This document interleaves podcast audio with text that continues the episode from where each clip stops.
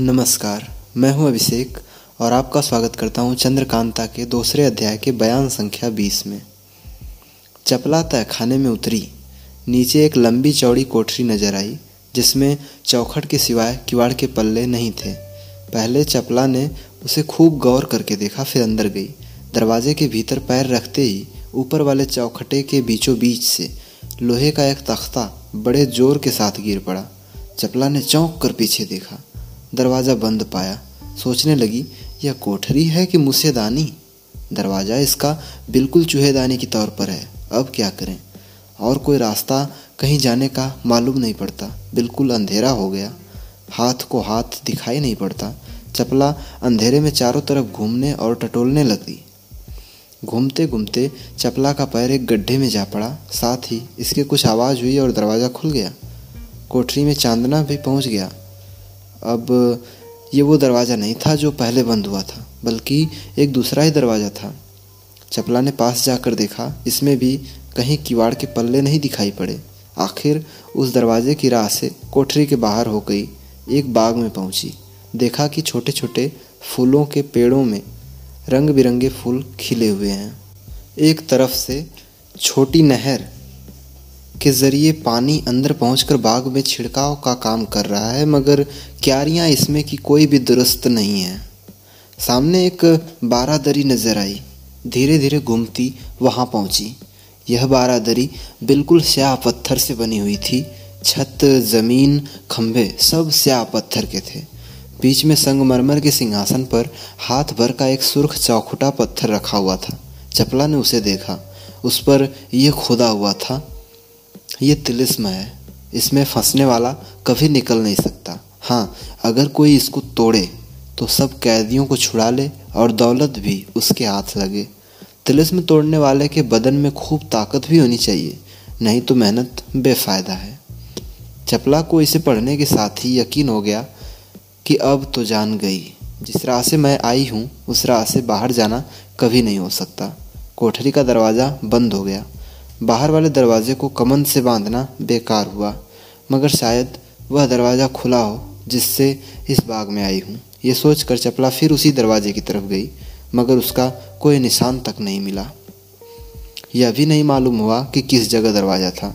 फिर लौटकर उसी बारादरी में पहुँची और सिंहासन के पास गई। जी में आया कि इस पत्थर को उठा लूँ। अगर किसी तरह बाहर निकलने का मौका मिले तो इसको भी साथ लेती जाऊँगी। लोगों को दिखाऊँगी? पत्थर उठाने के लिए झुकी, मगर उस पर हाथ रखा ही था कि बदन में सनसनाहट पैदा हुई और सिर घूमने लगा, यहाँ तक कि बेहोश होकर ज़मीन पर गिर पड़ी। जब तक दिन बाकी था, चपला बेहोश पड़ी रही। शाम होते होते होश में आई, उठकर नहर के किनारे गई, हाथ मुँह धोया, जी ठिकाने हुआ। उस बाग में अंगूर बहुत लगे हुए थे, मगर उदासी और घबराहट के कारण चपला ने एक दाना भी न खाया। फिर उसी बारादरी में पहुँची। रात हो गई और धीरे धीरे वह बारादरी चमकने लगी। जैसे जैसे रात बीतती जाती थी, बारादरी की चमक भी बढ़ती जाती थी। छत, दीवार, ज़मीन और खंबे सब चमक रहे थे। कोई जगह उस बारादरी में ऐसी न थी जो दिखाई न देती हो, बल्कि उसकी चमक से सामने वाला थोड़ा हिस्सा बाग का भी चमक रहा था। यह चमक काहे की है, इसको जानने के लिए चपला ने ज़मीन, दीवार और खंभों पर हाथ फेरा मगर कुछ भी समझ में ना आया।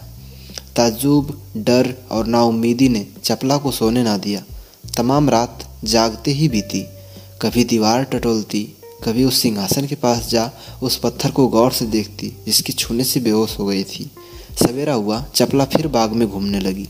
उस दीवार के पास पहुँची, जिसके नीचे से बाग में नहर आई थी। सोचने लगी, दीवार बहुत चौड़ी नहीं है, नहर का मुँह भी खुला है। इस राह से बाहर हो सकती हूँ। आदमी की जाने लायक रास्ता बखूबी है। बहुत सोचने, विचारने के बाद चपला ने वही किया। कपड़े सहित नहर में उतर गई।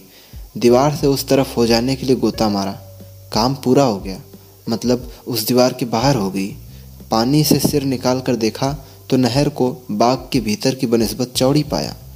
पानी के बाहर निकली और देखा कि दूर सब तरफ़ ऊँचे ऊँचे पहाड़ दिखाई देते हैं, जिनके बीचों बीच से यह नहर आई है। और दीवार के नीचे से होकर बाग के अंदर गई है। चपला ने अपने कपड़े धूप में सुखाए। अयारी का बटुआ भीगा न था क्योंकि उसका कपड़ा रोगनी था। जब सब तरह से लैस हो चुकी, वहाँ से सीधे रवाना हुई। दोनों तरफ़ ऊँचे ऊँचे पहाड़, बीच में नाला, किनारे पारिजात के पेड़ लगे हुए हैं। पहाड़ के ऊपर किसी तरफ़ चढ़ने की जगह नहीं। अगर चढ़े भी तो थोड़ी दूर ऊपर जाने के बाद फिर उतरना पड़े। चपला नाले के किनारे रवाना हुई। दोपहर दिन चढ़े तक लगभग तीन कोस चली गई। आगे जाने के लिए रास्ता ना मिला, क्योंकि सामने से सामने से भी एक पहाड़ ने रास्ता रोक रखा था, जिसके ऊपर से गिरने वाला पानी का झरना नीचे नाले में आकर बहता था। पहाड़ी के नीचे एक तालाब थी, जो अंदाजन दस गज लंबी और एक गज भर चौड़ी होगी।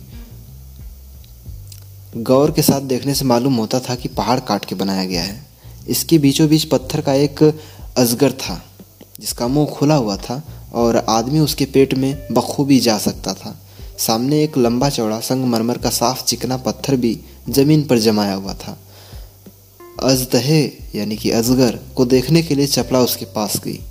संगमरमर के पत्थर पर पैर रखा ही था कि धीरे धीरे अजदहे ने दम खींचना शुरू किया। और कुछ ही देर बाद यहाँ तक खींचा कि चपला का पैर न जम सका। वह खींचकर उसके पेट में चली गई, साथ ही बेहोश भी हो गई। जब चपला होश में आई, उसने अपने को एक कोठरी में पाया जो बहुत तंग, सिर्फ़ दस बारह आदमियों के बैठने लायक होगी। कोठरी के बगल में ऊपर जाने के लिए सीढ़ियाँ बनी हुई थी। चपला थोड़ी देर तक अचंभे से भरी, बैठी रही। तरह तरह के ख्याल उसके जेब में पैदा होने लगे। अकल चकरा गई कि क्या मामला है। आखिर चपला ने अपने को संभाला और सीढ़ी के रास्ते छत पर चढ़ गई। जाते ही सीढ़ी का दरवाज़ा बंद हो गया। नीचे उतरने की जगह न थी, इधर उधर देखने लगी। चारों तरफ़ ऊँचे ऊँचे पहाड़, सामने एक छोटा सा खोह नज़र पड़ी, जो बहुत अंधेरी न थी, क्योंकि आगे की तरफ़ से उसमें रोशनी पहुँच रही थी। चपला लाचार होकर उसी खोह में घुसी। थोड़ी दूर जाकर एक छोटा सा दालान मिला। यहाँ पहुँच देखा कि कुमारी चंद्रकांता बहुत से बड़े बड़े पत्ते आगे रखे हुए बैठी है। और पत्तों पर पत्थर की नोक से कुछ लिख रही है। नीचे झाँक कर देखा तो बहुत ही ढालवी पहाड़ी, उतरने की जगह नहीं। उसके नीचे कुंवर वीरेंद्र सिंह और ज्योतिषी जी खड़े ऊपर की तरफ़ देख रहे हैं। कुमारी चंद्रकांता के कान में चपला के पैर की आठ पहुँची। फिर के देखा, पहचानती उठ खड़ी हुई और बोली, वाह सखी, खूब पहुँची। देख, सब कोई नीचे खड़े हैं। कोई ऐसी तरकीब नज़र नहीं आती कि उन तक पहुंचूं।